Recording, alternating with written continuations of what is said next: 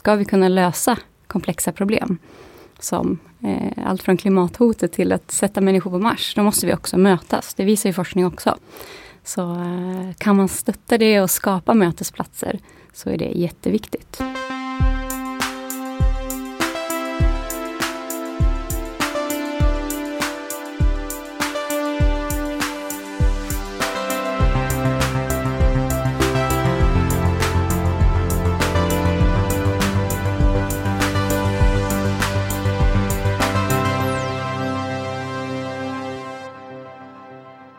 Ja, vi testar. Yes. Eh, det här är Heja Framtiden. Jag heter Christian von Essen. Vi sänder från Helio GT30 i Stockholm. Och eh, mitt emot mig sitter nu Johanna Tömmervik. Välkommen till Heja Framtiden.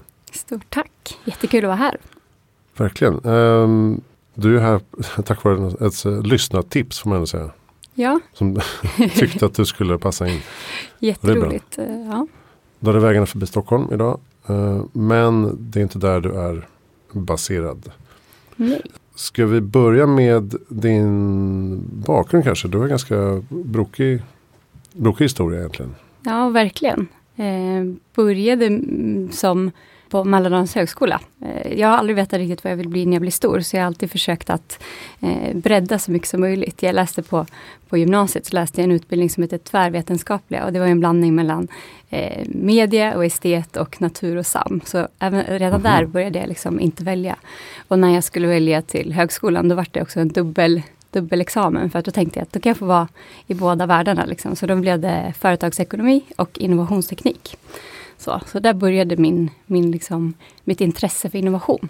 Och sen har jag jobbat med innovationsstrategi på regional nivå. Jag har jobbat med att hjälpa startups i tidigt skede med innovationsrådgivning Eh, eh, på eh, en Park då, i Strängnäs. Och sen har jag jobbat med innovationsforskning på RISE, där vi tittade på hur man kan hjälpa team att prestera bättre eh, med hjälp av dataanalys och hur de kan bli mer innovativa. Eh, och sen har jag jobbat eh, med i startup med avknoppningar från RISE då, och senast i IT-branschen som marknadschef på ett företag där vi jobbar med den senaste tekniken, virtual reality och augmented reality för industrin. Mm. Yes, så väldigt sådär pick and mix. Mm. Just det, och nu jobbar du på bank. Mm. En sparbank. Precis, men, men det intressanta i sammanhanget är ju att det är en ny typ av banklösning kan man säga. Ja, jag, jag kan dra lite bakgrunden. Liksom, ja. eh, en sparbank, det är inte så många som känner till det. Jag gjorde inte heller det. Men idag finns det 50, eh, 58 eller 59 sparbanker i Sverige, beroende på hur man räknar. Och eh, många ägs av en stiftelse, eller delvis av en stiftelse. Vilket innebär att mycket av det man tjänar går tillbaka till samhället. Så det är en väldigt fin tanke. Så man delar ut eh, mycket till idrott, till kultur, till skola och utbildning och självklart näringslivet. Och eh, Sparbanken Rekarne, där jag jobbar sedan februari, har ju jobbat jättemycket med att liksom vara en del av näringslivet. Och eh, en väldigt, jag skulle säga en busig och eh, väldigt innovativ bank.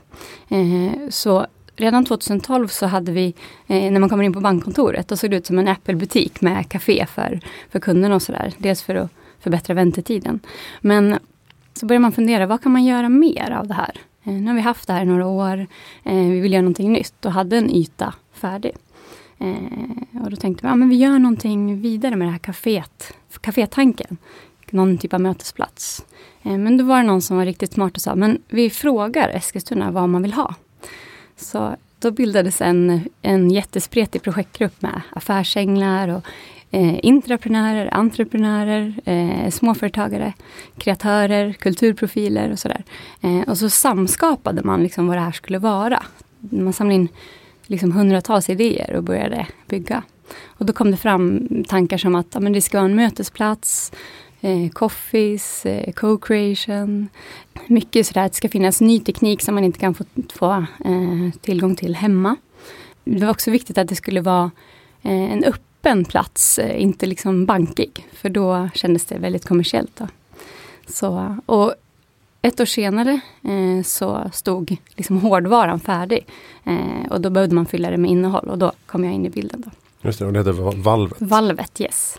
Är det en gammal banklokal från början? Också? Ja, det är i banken. Ja. Så det är en egen ingång till banken. Just det. Ehm, och det som också var spännande var att vi, vi fortsatte liksom inte, när vi var färdiga med hårdvaran så fortsatte vi jobba med målgruppen. Så vi hade betatestare, 100 personer som fick komma och gå precis som de ville i lokalen. Då. Eh, kvällstid och sådär, även när banken var stängd. Och så mm. tittade vi på data eh, och lyssnade jättemycket vad de sa. Vad vill ni ha mer av? Och, och utvecklade det tillsammans. Så. Måste man vara kund i banken för att uh, få nej. komma in? Nej, nej. Eh, nej men eh, man behöver inte vara kund i, i banken för att vara med i Valvets community. Eh, dels kan man komma på våra öppna event och nästan alla våra event är öppna just för att skapa mötet och vi vill finnas för hela Eskilstuna. Eh, men sen kan man bli medlem eh, och då, och då behöver man inte heller vara bankkund. Utan tanken är att man ska komma som man är. Och det är inte heller specifikt bara för startups, för så är det på många ställen. Utan här försöker vi jobba med dem eh, även frilansare och de här eh, småföretagen som kanske inte vill växa men som är väldigt, väldigt viktiga för de andra företagen, för hela ekosystemet. Och också filantroper, affärsänglar och ideella organisationer som också behöver finnas för att skapa dynamik. Coolt. Mm. Eh, men det här låter ju eh, ovanligt för en bank att eh, ta det här större greppet. Är, är det här framtidens bankmiljö, tror du? Jättespännande. Alltså banker, jag såg någon sån här matris på, på vad, alltså banker och finansbranschen är ju den mest konkurrensutsatta branschen just nu och där det kommer hända som mest och det ser vi ju redan nu. Så eh, jag tror att vi alla som befinner oss i bankvärlden funderar mycket på vad ska vi göra, hur ska vi möta eh, den här snabba förändringen. Och det här är ju ett sätt som vi adresserar det här på. Vi eh, som Sparbanken man bunden till den fysiska orten man är på. Så man behöver jobba med det fysiska eh, okay. spacet. Så. Eh, Då vill man också ha entreprenörskapet och såklart, ekosystemet. För ju bättre det går för omvärlden, ju ja. bättre går det ju för banken också och tvärtom. Eh, så så för, för vår del har det handlat om fysiska mötesplatser. Eh, och där ligger det ju ett, i ett värde, liksom, varför ska man jobba Eh, jag älskar ju teknik och så. Varför, varför jobbar jag med en fysisk mötesplats? Så det där eh, tycker jag, ju mer tekniska vi blir, ju mer teknik och ju mer digitalisering som finns, ju viktigare blir ju liksom att kunna connecta på riktigt. Jag såg någon studie från Statistiska centralbyrån 2016 där Sverige är det ensammaste landet i världen. Vi har ungefär 40 procent ensamhushåll utan barn. Och att eh, ensamhet är i sig en, en av de topp för tidig dödsfaktorerna som rökning och eh, alkoholism. Och det är någonting som, jag menar, kan man som bank adressera det? Att få folk att mötas. Det är ju det är ett fundamentalt mänskligt behov, ser vi. Så, och också att ska vi kunna lösa komplexa problem som eh, allt från klimathotet till att sätta människor på Mars, då måste vi också mötas. Det visar ju forskning också. Så eh, kan man stötta det och skapa mötesplatser så är det jätteviktigt. Eh, mm. Men sen när man tänker en bank i sig, vad som händer där. Det är ju, banklogiken bygger ju på, på samma logik som det var på medeltiden. Det är inte särskilt mycket som har hänt eh, där. Själva kontoren som vi ser idag, det är typ 750 år gammalt. Och vi vill lite vägra släppa på de här gamla artefakterna som finns. Till exempel Apple Pay digitalt men fortfarande ett liksom, tokenkort mm. eh, i telefonen. Vi, vi är lite fast i de här sanningarna. Vi vågar inte gå utanför. Eh, och där ser vi de här uppstickarna som Revolut till exempel. På, på Stockholm Techfest så, så fick han frågan, grundaren, vad har du för rekommendationer till befintliga banker? Och då skrattade han och så sa han, fortsätt göra det ni gör. och jag tycker det är ganska ja, talande, för där är vi lite tröga. Jag tycker jättespännande med Elon Musk och allt som han har lyckats med. Och han pratar ju väldigt mycket om eh, det här med att inte designa eh, så här, design by analogy utan mer eh, first principle, design thinking. Att man börjar med ett vitt papper. Mm -hmm. det är mhm. bara, ja, mm. så. Och det är till man, exempel om man äh, tänker SpaceX. Ja, just, annars utgår gärna från det som redan finns. Ja, men det är väldigt ingenjörsbaserat att titta på det som redan finns och göra det lite bättre.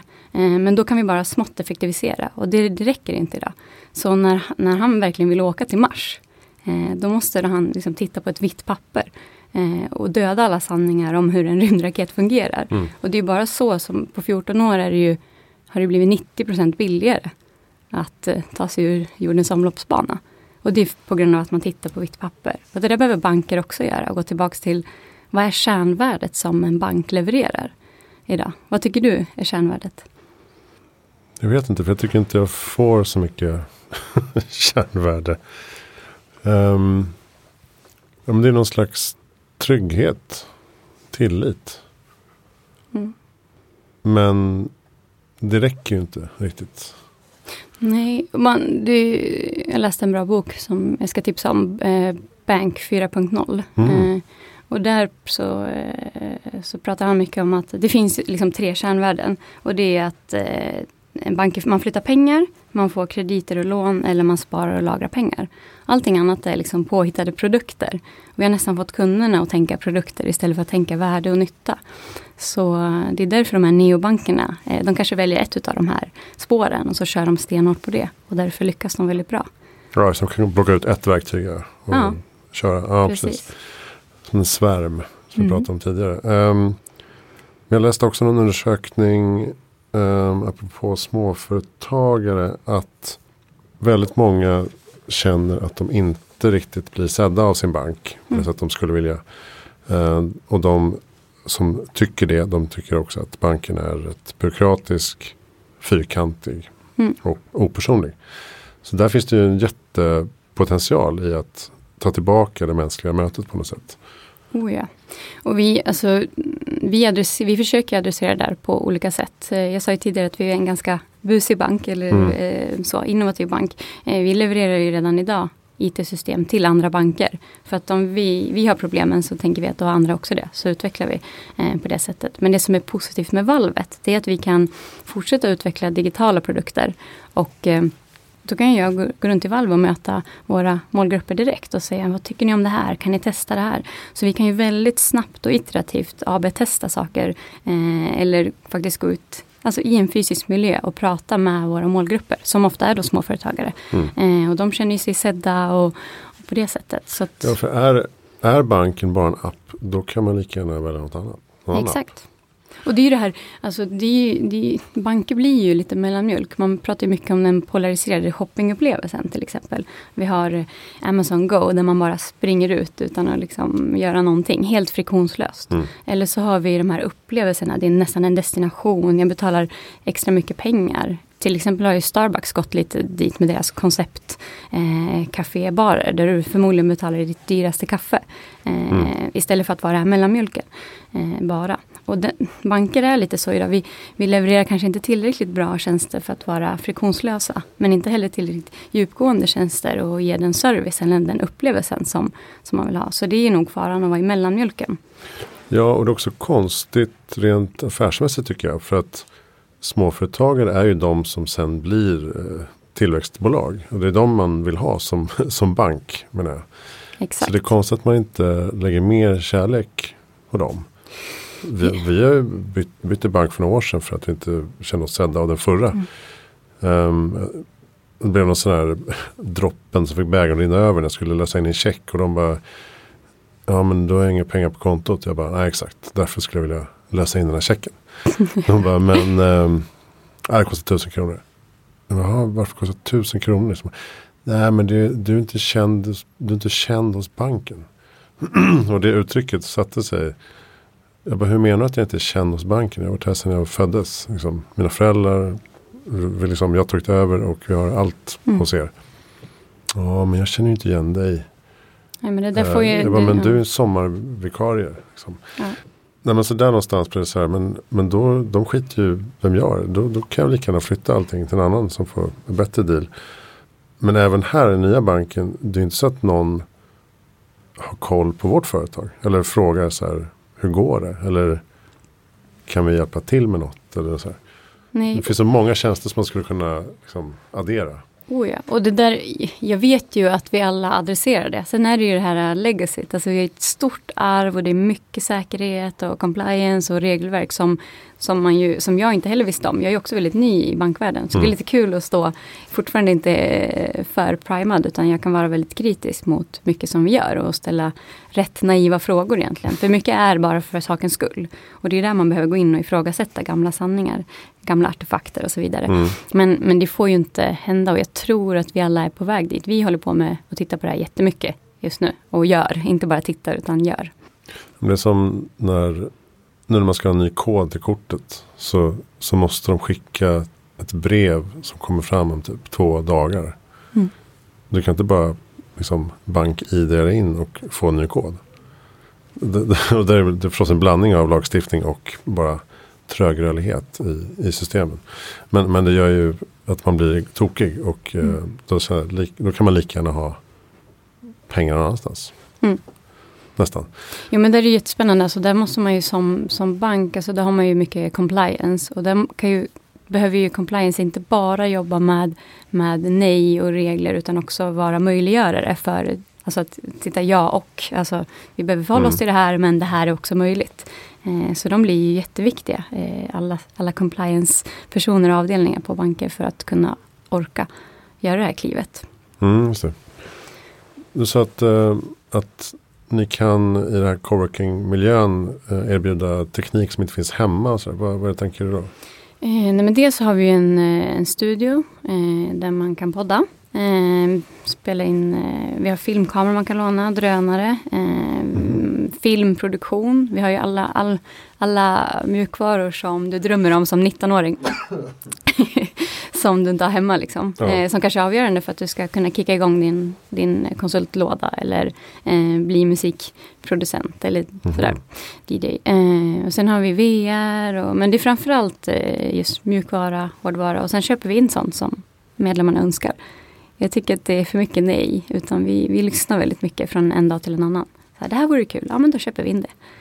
Okej. Mm. Men eh, är det fortfarande fritt och öppet och gratis? Eller tar ni betalt för företag som sitter där? Eh, jo, men, ja, precis. Vi, vi, har, eh, vi kommer ha 200 platser. Det är vår arbetshypotes eh, för att det ska kännas eh, genuint och eh, välkom- öppet med, och att man träffar någon ny och någon gammal varje gång.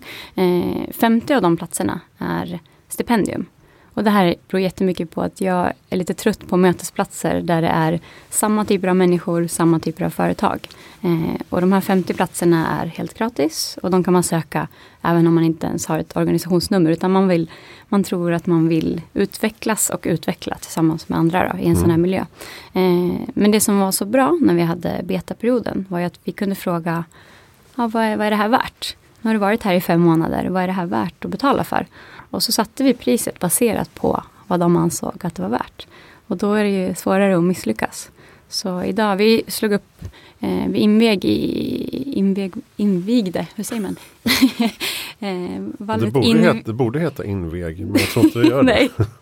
Vi invigde valvet eh, i slutet på april och öppnade i maj. Eh, och nu har vi ungefär lite över 80 medlemmar. Okej. Så. Som betalar en månads eh, kostnad. Mm. Yes.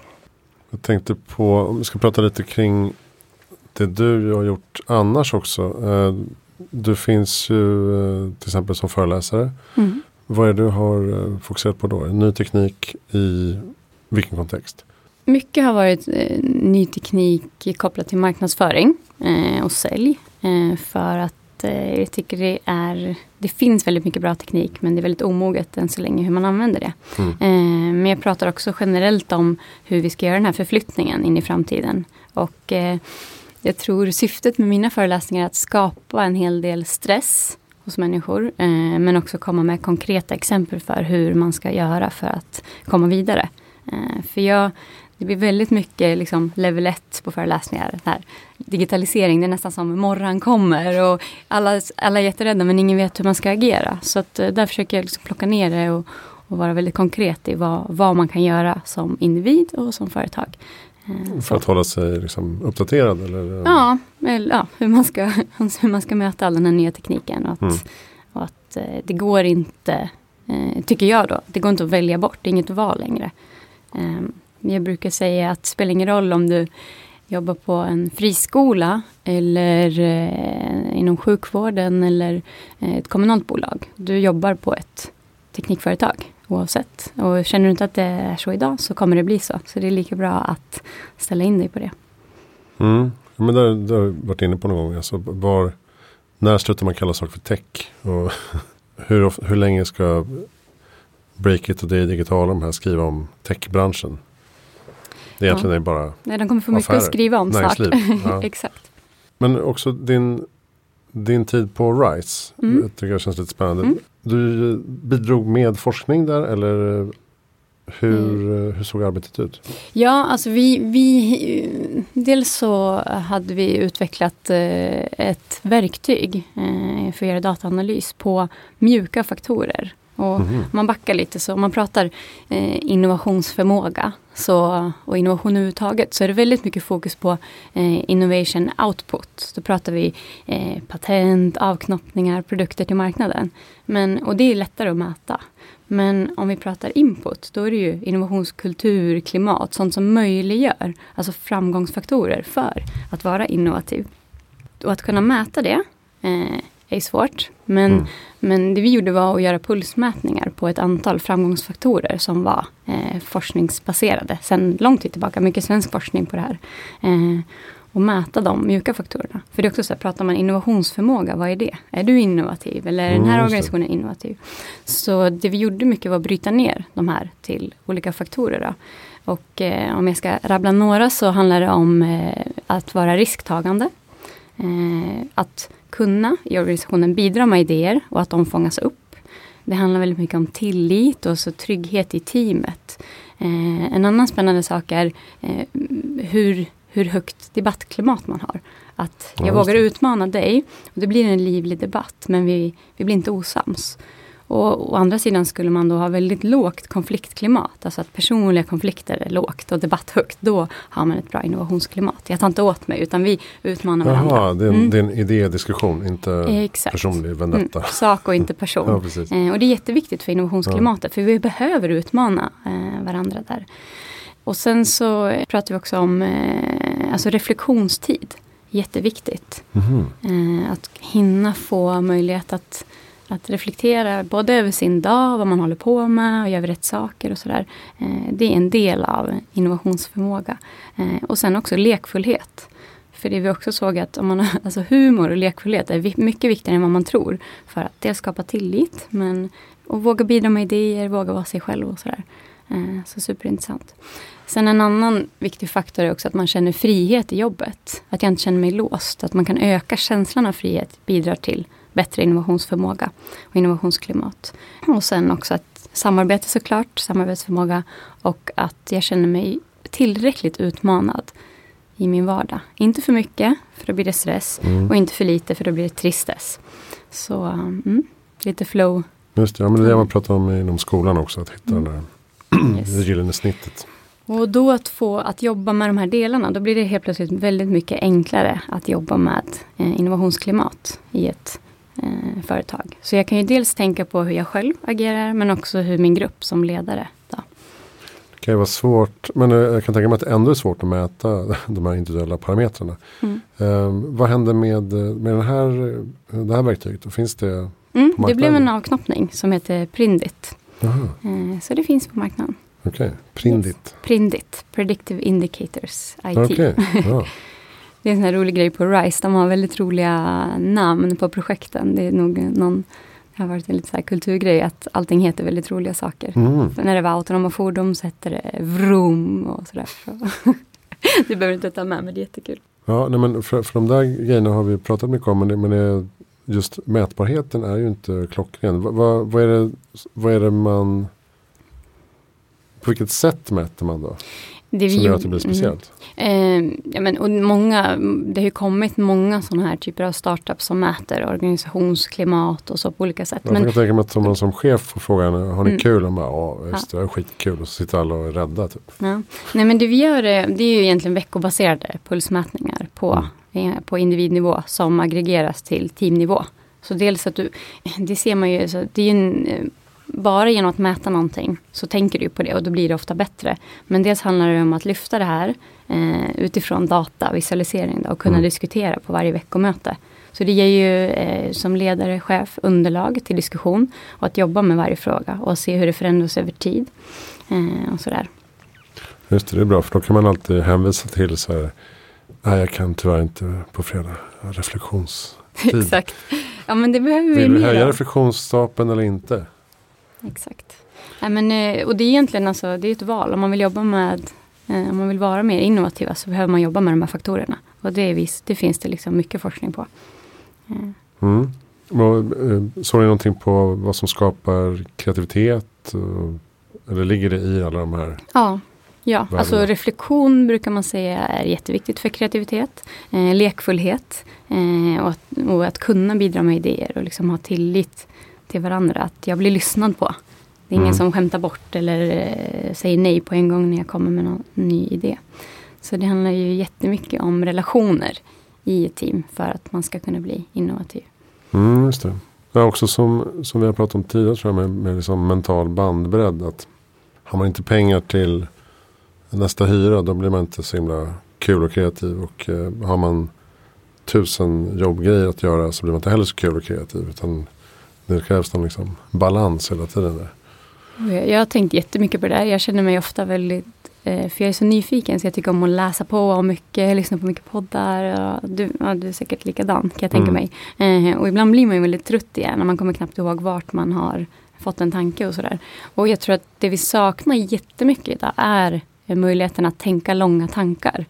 Eh, det blir väldigt mycket alltså, snuttifierat i text. Det blir väldigt mycket snabba korta mejl, omställningar, omstarter. Och det drabbar ju den kognitiva bandbredden rejält. Så mm. Eh, det är också en grej med, med eh, kontor, alltså om man tänker framtidens kontor och lite det aktivitetsbaserade tycker jag har misslyckats rätt rejält. För att mm. eh, Många säger att äh, jag måste åka hem för att fokusera. Jag hör det jätteofta, alltså var man än är på vilket kontor som helst. Jag måste åka hem för att fokusera. Och då har vi ju liksom misslyckats med att bygga den typen av miljöer. Så egentligen tror jag det handlar jättemycket om att få fokusera. Jag menar det här poddrummet, det är alldeles perfekt för att, här skulle jag vilja stänga in mig när jag ska tänka långa strategiska tankar och mm. uh, vara kreativ. Att få tystnad och lugn och ro där ingen kan nå mig. Där ja, kanske liksom en blackbox där inte, jag kan inte ens få notifikationer eller ingen kan ringa mig. Mm, ja, men lite så. Mm. Jag, jag, eh, kom hit för tre timmar sedan och bara, mm. är, är det ledigt? Så jag har suttit och liksom jobbat i lugn och ro. Mm. Men det är, ja, det är supertyst i alla fall. Eh, även fast man har nät här inne. På gott ont. Nej, men jag tycker själv att det, det, är inte så ofta man får så här möjlighet ska man säga. Men, ja, men eh, tid att sitta och så här tänka på framtiden till exempel.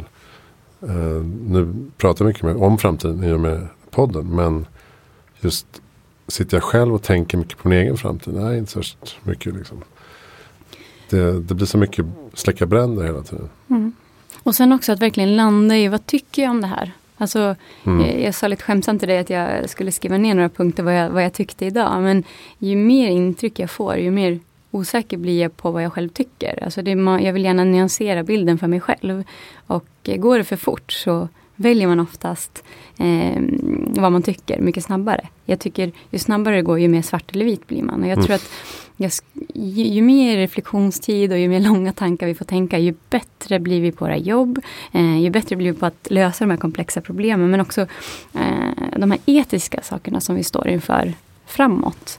Eh, som blir superviktiga. Där behöver vi verkligen få både tänka långa tankar tillsammans men också eh, själv. Gå ut i skogen. Ja men lite så. För det är det som landar liksom i mitt huvud. Nu har jag suttit med säger att det är 120 experter då. Jag vet ju, jag vet ju liksom mindre än någonsin vad som är sant och falskt och rätt och fel. För att det bestående intrycket är ju att ingenting är svart eller vitt. Utan det är bara en stor grå gegga. Exakt. av liksom, både och, antingen eller, ja och nej. Mm. Det beror på. Mm. Och det är ju det kan vara lite frustrerande att man inte har raka rör. Mm. Eh, men För livet blir enklare då. Absolut. Men, men eh, det, det öppnar sig samtidigt. Man gläntar ju till en ny värld på något sätt. Uh, man, man pratar om system och komplexitet och allt sånt där. Att, att förstå hur världen hänger samman på ett större plan. Inte bara att säga det där är dåligt, det här är bra. För så är, det är liksom inte så enkelt någonsin. Nej, aldrig. Om det inte är folkmord, det, det är jättedåligt. I regel. Ja, ja det säger jag i regel. Ja. I regel. Nej men det, det är det. Ja. men hur, hur ser du på, hur är din syn på framtiden då? Du verkar liksom optimistisk och teknikoptimistisk och samtidigt värna om mänskliga mötet. Ja, men vi är i någon slags eh, vi pratar ju exponentiell utveckling. Det är jättemycket som händer. Eh, vi hinner knappt med. Eh, samtidigt så, så går det ibland långsammare än vad vi vill. Och det beror också oftast på den mänskliga inblandningen. Men framtiden för mig är, det blir bättre och bättre. och det tror jag stenhårt på. Sen handlar det väldigt mycket om att vi måste aktivt bestämma vart vi vill ta teknikutvecklingen. Teknikutvecklingen är absolut inte emotionell, den är väldigt rationell och logisk. Och det blir inte som vi bara sitter och önskar, det blir vad vi gör det till. Någonting annat som, just nu är vi i en fas där eh, vi mår kanske ganska dåligt av tekniken. Det är ganska onaturligt gränssnitt kan jag tycka med eh, att vi behöver gå till en låda. Eh, vi behöver bära liksom, pryl, fysiska prylar på oss själva hela tiden och ta fram en låda. Om tio år, då kommer vi skratta åt att liksom, internet var fast i en liten låda 2019. Eh, det är en begränsning, tycker jag. Eh, när, vi, när allt fler saker kopplas upp. Business Insider pratar ju 40 miljarder enheter 2023.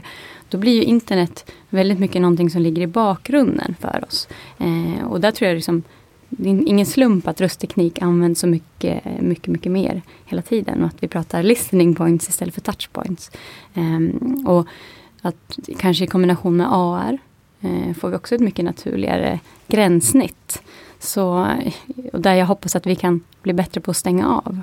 Eh, än att vi hela tiden påkopplade. För det är stressigt med en, med en telefon tycker jag. På ett annat mm. sätt. Så och pratar vi när det handlar om framtidens arbetsplatser så kommer vi samarbeta mer med tekniken. Eh, mycket mer med, med robotar och så. Och då blir vi, vi får mer tid att vara människa. Det är det jag tror att framtiden innebär. Um, att vi får tid att connecta på riktigt, tid att träffas för mycket beslut. Den kognitiva bandbredden, det lämnar vi åt tekniken. Våra personliga assistenter, de känner oss och de tar beslut åt oss. Eh, så vi kan tänka långa tankar och prata med familjen istället och vänner. Eh, så jag, därför är jag positiv. För att jag tror att vi är i ett sånt... Det är just nu, det är väldigt mycket och väldigt intensivt och påfrestande för oss. Men när vi har tagit eh, tekniken till nästa nivå av det liksom gränssnittet så, så kommer det bli bättre. Mm, så kommer naturen bli hårdvaluta. Ja. Förmodligen. Ja, eller bara gå till, alltså mycket mer, alltså framtiden kommer innebära att vi är mycket mer människa mm. än vad vi är idag. Och det ska tekniken hjälpa oss mot och det är egentligen det vi ska använda teknikutvecklingen till. Ja, och jag tror eh, jag, tror också, jag har alltid tänkt att det är lite nyhetens behag fortfarande. Att vi sitter med smartphone hela dagarna. Sen går vi hem och slappnar av och då sitter vi också med, med smartphone. Uh, att det blir som ja, men en bebis eller en godisskål som man pratar om. Ja, det är ju ett beroende. Eh, och, men om jag inte kan gå, alltså hemma, jag håller på en del med hemmaautomation för att jag tycker det är viktigt att lära sig. Jag kan mm. inte alls någonting om det, men jag, jag lär mig. Eh, och då märker jag ju att kan jag prata med internet på ett annat sätt, då går inte tele telefonen. Eh, utan jag kan fråga någonting eller sätta på en timer och då är det ju jättenaturligt. För då är det nästan som att jag pratar med, med en sambo eller en familjemedlem. Mm. Och det där tror jag också är någonting om man tänker för äldre. Min farfar är 86 och han älskar ny teknik. Eh, han är nyfiken. Farmor är eh, synskadad och kan inte alls ta del på samma sätt. Men när jag köpte en Google Home till dem, då kan ju hon googla pannkaksrecept, fråga om vädret och, och, hon känner sig delaktig nu på ett helt annat sätt. Och jag tror att vi behöver flera typer av gränssnitt för att inkludera alla i tekniken och använda den på ett positivt sätt. Mm. Eh, så. Men en utmaning här, jag har många vänner som liksom, ja men jag är inte teknikintresserad och jag vill och jag kan inte. Men jag tror inte längre det är ett val, utan jag tror att vi behöver vara nyfikna allihopa för att vara relevanta eh, för framtiden. Och det, det kommer bli, vi behöver vara nyfikna på, på det här som händer eh, och lära oss ändå, fast vi inte vill. För att annars hamnar man nog ganska långt utanför eh, samhällsutvecklingen. Mm, du var inne på ensamhet eh, till mm. exempel. Hur ska man eh, hur ska kunna bryta det? Ja, men dels eh, fysiska mötesplatser. och egentligen tänker jag, jag vill sätta upplevelsen i centrum. det som är det viktiga. Och jag pratar en hel del om det digifysiska gränssnittet. Det ska inte vara antingen eller, det ska stötta varandra. Det ska egentligen inte spela någon roll om vi möts digitalt eller fysiskt. Det viktiga är vilket värde vi skapar. Och Eh, om det här fallet handlar om eh, att få människor att känna sig mindre ensamma, så är det jätteviktigt. Mm. Men det, det som jag tycker är spännande är vi har pratat en del om det här med robotrådgivare och eh, att man ska ha en AI-rådgivare kanske på banken istället. Eh, och då säger många, nej men man vill ju ha det fysiska mötet och sådär, det är viktigt. Men tittar man på forskning som har gjorts på eh, terapipatienter så är det tydligare att man öppnar sig mer för en, en AI-terapeut. Eh, och man berättar mer eh, läskiga saker om sig själv, eh, stigmatiserande, kanske olagliga saker man har gjort, eh, tenderar man att öppna sig mer för en, eh, en teknisk eh, persona, liksom en, en, en, riktig person. Eh, så det är, jag, jag, tror att vi, vi kan liksom inte gömma oss bakom eh, sanningar och, och, stanna där, utan det handlar hela tiden om att det här är någonting dynamiskt och att det är alltid fokus på hur uppnår vi ja, bäst resultat, bäst värde eller mest mm. Det kan vara olika i olika sammanhang och olika ja. kontexter. För jag menar, det är lätt att säga att ja, men jag vill att det ska ha fysiskt möte med banken. Men hur ofta är det egentligen? En gång varannat år typ, som Nej. man går till banken och träffar en rådgivare. Ja, och frågan är om du vill det för att du måste. För ja, att du inte precis. kan lösa det på något annat sätt. Men då kan man ju adressera det på andra sätt. Förhoppningsvis. Mm. Vad är ditt bästa tips för att göra världen bättre i framtiden? Och jag tycker att det är jätteviktigt att man börjar med sig själv. Uh, tittar sig i spegeln. Uh, jag uh, hörde någonstans, uh, jag tror det var i Framgångspodden, han munken, Björn, att man ska hitta sin gåva och ge bort den till mänskligheten. Och det tror jag jättemycket på. Och är det att föreläsa om teknik eller ha en framtidspodd så är det fantastiskt. För jag, jag, tror att vi alla har väldigt mycket att bidra med. Och att det är det som som kan göra skillnad. Mm. Den här ikigai-filosofin som jag är så förtjust i. Mm. Att hitta kärnan i vad man är bra på, vad man tycker är roligt, vad världen vill ha eller mm. behöver och som man kan tjäna pengar på. Mm. Men om fyra korrelerar så är man liksom i ja. Vad, lyck vad lycklig världen skulle vara om alla följde det. Ja, men, följ, ja, precis. Mm. Man kunde lära sig hitta det. Mm. Det är inte så lätt. Men uh, plötsligt så hittar man ett sånt här projekt till exempel. Som mm. man bara, ja det är tydligen det. Just nu i alla fall. Ja, verkligen. Um, har du lästips? Du sa Bank 4.0. Vad heter den? Ja, precis. Bank. Bank. Uh, bank for, uh, vet han, Brett King. Uh, sen uh, tycker jag alla som tror att framtiden är sämre och är lite sådär dystopiska, de ska läsa Factfulness. Mm. Absolut. Och Eh, ska man läsa... Hans Rosling. Ja, precis. Eller eh, med familjen Rosling. Ja, precis. Eh, och sen eh, Liv 3.0. Ska man läsa en bok om AI och hur det kommer påverka oss så tror jag Liv 3.0 är eh, lagom eh, lättläst. Mm. Skulle jag säga. Mm. Bra, vem tycker att jag ska intervjua i framtiden? Eh, oh, eh, en jättespännande person är Susanne Timsjö. Hon är, eh, idag är hon säljchef på ABB Robotics om jag inte missminner mig. Men hon har jobbat mycket med forskning för gamification i industrin och eh, pratar mycket om framtid och sådär. Eh, men framförallt inom industrin. Jättespännande person. Eh, jag hörde en jättespännande föreläsning med forskaren Mats Tystrup, tror jag han heter. Och han mm. pratar jättemycket om att leda i komplexa miljöer, alltså i en komplex värld. Eh, och det här att leda i mellanrum, mellan nätverk, organisationer och vara kittet, mm eh, blir superviktigt. Så det handlar dels i innovationsstödsystemet, men egentligen i alla ekosystem. Så det, det tycker jag kan vara spännande. Just det, på Handelshögskolan. Ja, precis. Det tyckte jag var spännande och relevant. Ja, mm. coolt. Ska kolla upp. Bra, har vi tömt ut allt då? Jag vet inte, jag, en, en, sak som jag skulle vilja skicka med. Det har varit otroligt roligt att få jobba med valvet i, i samskapande. Alltså jag tror inte man kan misslyckas om man bjuder in eh, den potentiella målgruppen från dag ett. Och det bygger lojalitet och det är roligt. Och, eh, man sitter ju verkligen inte på alla svaren själv utan eh, apropå hur man blir mer innovativ. Ja, skapa tills, alltså, var inte rädd, skapa tillsammans med målgruppen. Mm. Sitt inte på fjärde våningen och tro vad kunden vill ha. Eller medlemmarna eller eh, er målgrupp. Utan, utan verkligen. bjud in dem. Det är, det är enklare. Det är precis så enkelt som man tror. Jag vet inte vad alla är rädda för. Nej, då får man ju ett slags stolthet i delägarskap. Ja, Fast man inte liksom behöver Verkligen. riska någonting. Verkligen. Så det skulle jag vilja skicka med till alla. Så Mm. blir man nog mer innovativ. Samskapa. Mm. Bra, tack snälla Johanna Tömmervik för att du kom hit. Tusen tack.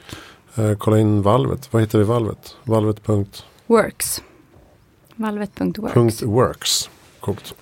Eh, och har ni vägarna förbi Eskilstuna så svänger ni in på valvet. Ja, kom in på en kaffe. Mer än gärna. Bra. Ehm, tack för att du lyssnade på Heja Framtiden. Eh, jag heter Christian von Essen och eh, nästa gång är vi tillbaka med något annat. Hejaframtiden.se. Där finns allt. Följ oss överallt och eh, ha en fin vecka.